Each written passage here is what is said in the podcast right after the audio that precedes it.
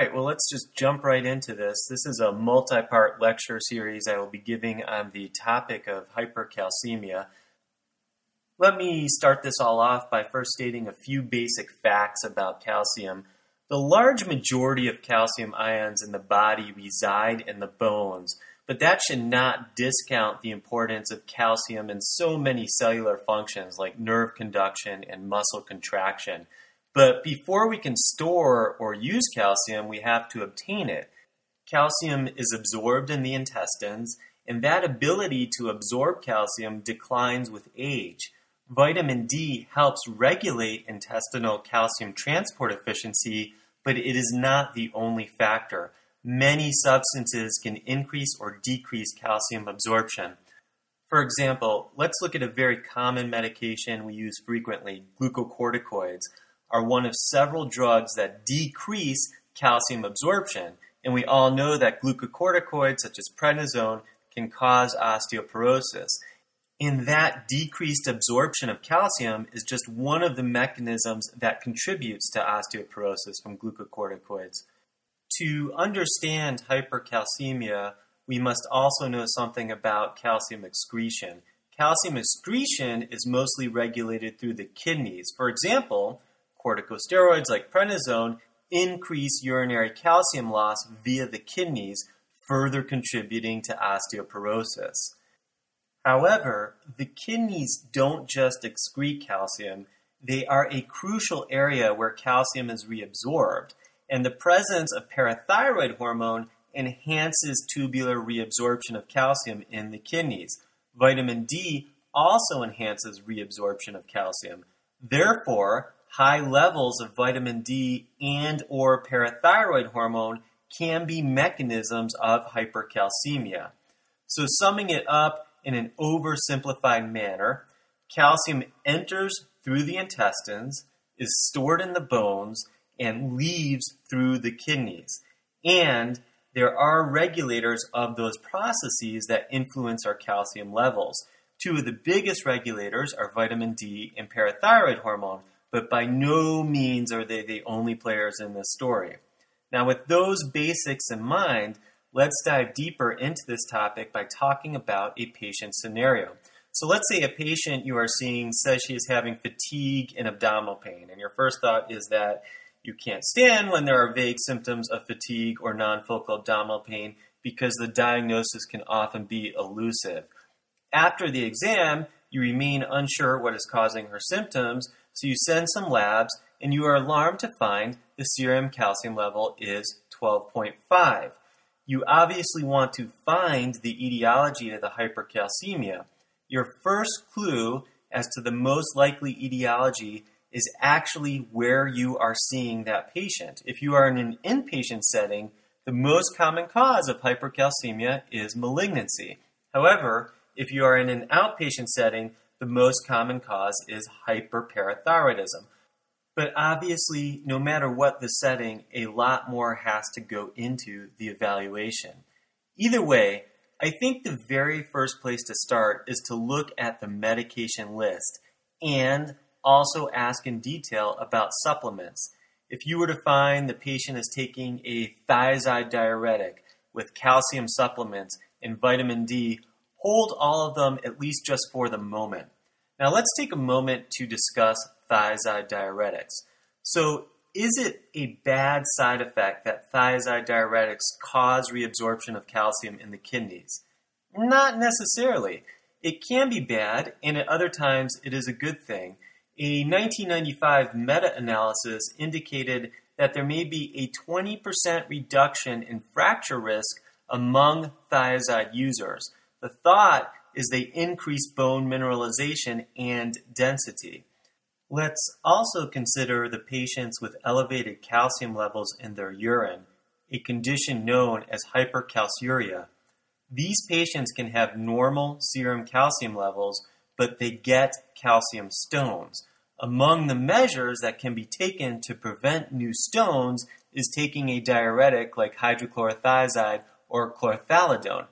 Thiazides may drop calcium excretion by 50% by increasing calcium reabsorption. Please note, that loop diuretics like furosemide have the opposite effect. They increase calcium excretion, which is why we often give Lasix as one part of a treatment regimen in severe hypercalcemia. Loop diuretics alone are not adequate treatment, but I will address that later. Anyway, getting back to our patient with a calcium level of 12.5, even if she is on a thiazide diuretic, there probably is an additional etiology at play.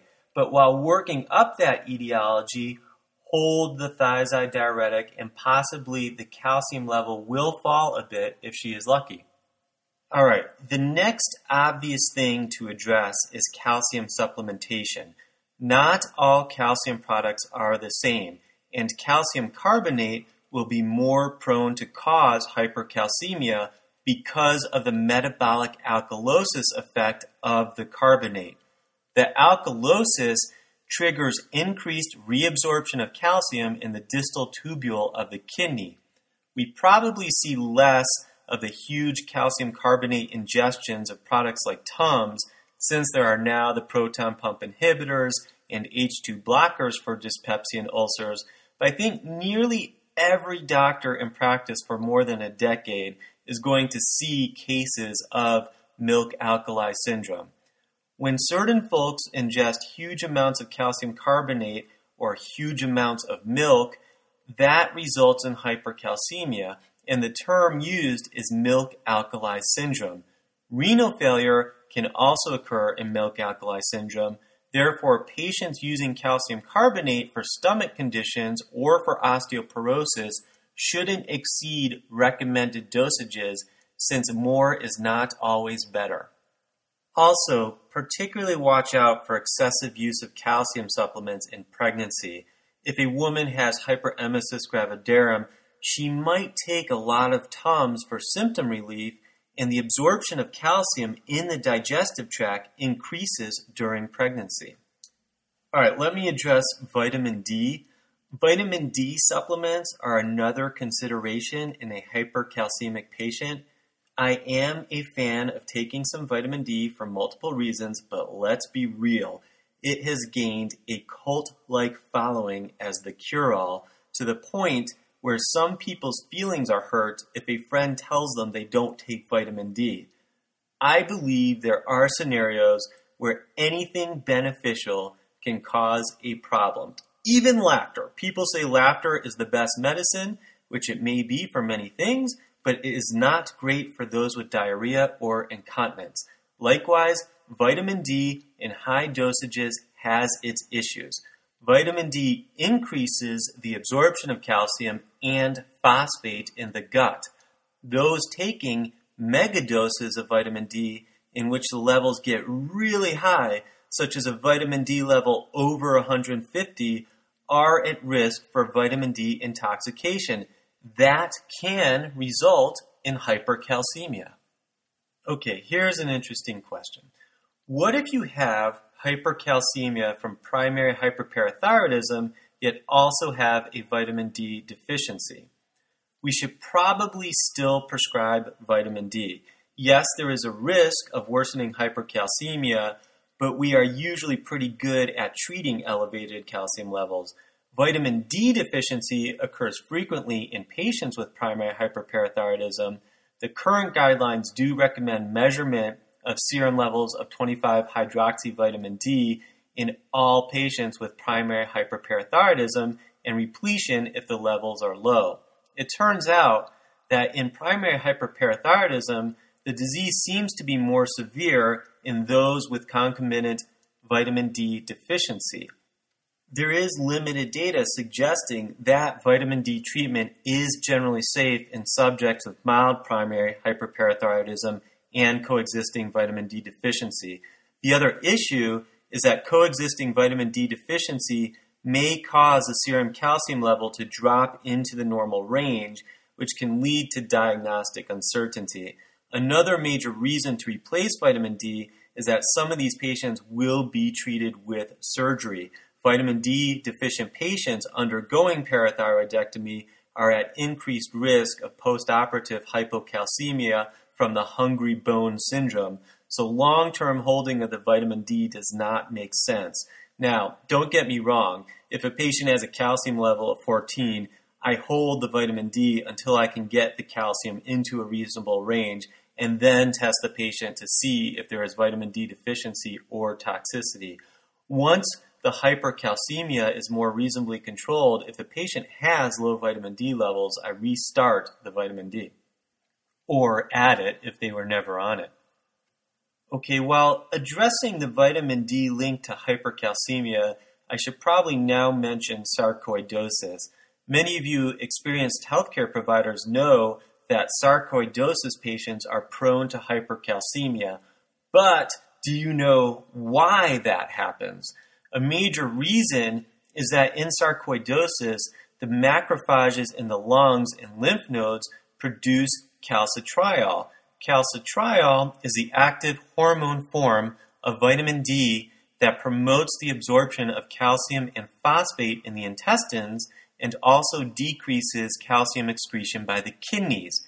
There are also patients with sarcoidosis who develop a parathyroid hormone related protein, so it can be multifactorial in sarcoidosis. Therefore, looking at the whole picture, as you can see, the diagnosis of hypercalcemia really does rely on good history taking. If you don't ask about medications and supplements or disease processes like sarcoidosis, or as I will discuss, symptoms of malignancy, you can easily miss an important contributing factor. So while our minds like to go straight to either hyperparathyroidism or malignancy, and yes, they do together account for about 90% of the cases of hypercalcemia, a good clinician must also recognize the other etiologies that I just discussed. Of course, there may be more than one thing going on. One can have hyperparathyroidism or malignancy, but also be taking a thiazide diuretic or calcium, and those things can be exacerbating the issue. I do want to briefly mention a rare disorder called familial hypocalciuric hypercalcemia.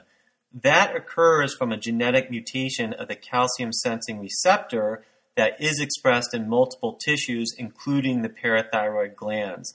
With that mutation, the variations in the serum calcium concentrations are not sensed, and that results in inappropriate release of parathyroid hormone causing hypercalcemia. It is important to know about this condition because it does not require parathyroidectomy, as surgery will not cure it. Let me briefly acknowledge lithium as an etiology of hypercalcemia. As I discussed in my previous lecture dedicated to lithium toxicity and side effects, it can cause hypercalcemia and hyperparathyroidism. Lithium can change the thermostat on the calcium sensing receptor, resulting in mild hypercalcemia and elevated parathyroid levels that imitates primary hyperparathyroidism. Also, an important thing that hospitalists, as well as providers in other settings such as nursing homes, must remember is that immobilization and volume depletion can contribute to worsening hypercalcemia. Let me take a few moments now to address malignancy. The first thing to know about malignancy associated hypercalcemia is that from a prognostic standpoint, it is associated with a worse 30 day survival. The second thing to note is that additional contributing factors beyond the malignancy might be making the problem worse, meaning patients with cancer can be very fatigued with immobilization contributing to hypercalcemia or nausea, making them volume depleted. The third thing to note about malignant hypercalcemia is that there can be various etiologies. So there can be local osteolytic hypercalcemia, which is direct skeletal involvement from something like breast cancer metastasized to the bones. Hematologic malignancies like multiple myeloma or lymphoma can cause direct skeletal involvement. However, the majority of malignancy associated hypercalcemia cases are not from direct local osteolytic hypercalcemia. much more common is humoral hypercalcemia of malignancy. And that is due to a disagreeable substance called parathyroid hormone related protein, which can be secreted by tumors. Lots of cancers can secrete this protein, and the list is not limited to carcinomas of the breast, kidney, ovary, and bladder. Squamous carcinomas of the head, neck, esophagus, lung, cervix, and skin are also big offenders. Therefore, it is important to know that the majority of your patients with hypercalcemia of malignancy do not have skeletal metastasis. However, in most cases, in those that develop hypercalcemia from malignancy, there is significant tumor burden even if it has not spread to the bones. A special mention about lymphomas. Lymphomas can be weird on so many levels. In fact, one of my general rules of medicine is that when a patient is clearly having some really strange symptoms you can't figure out, at least think about lymphoma as an etiology.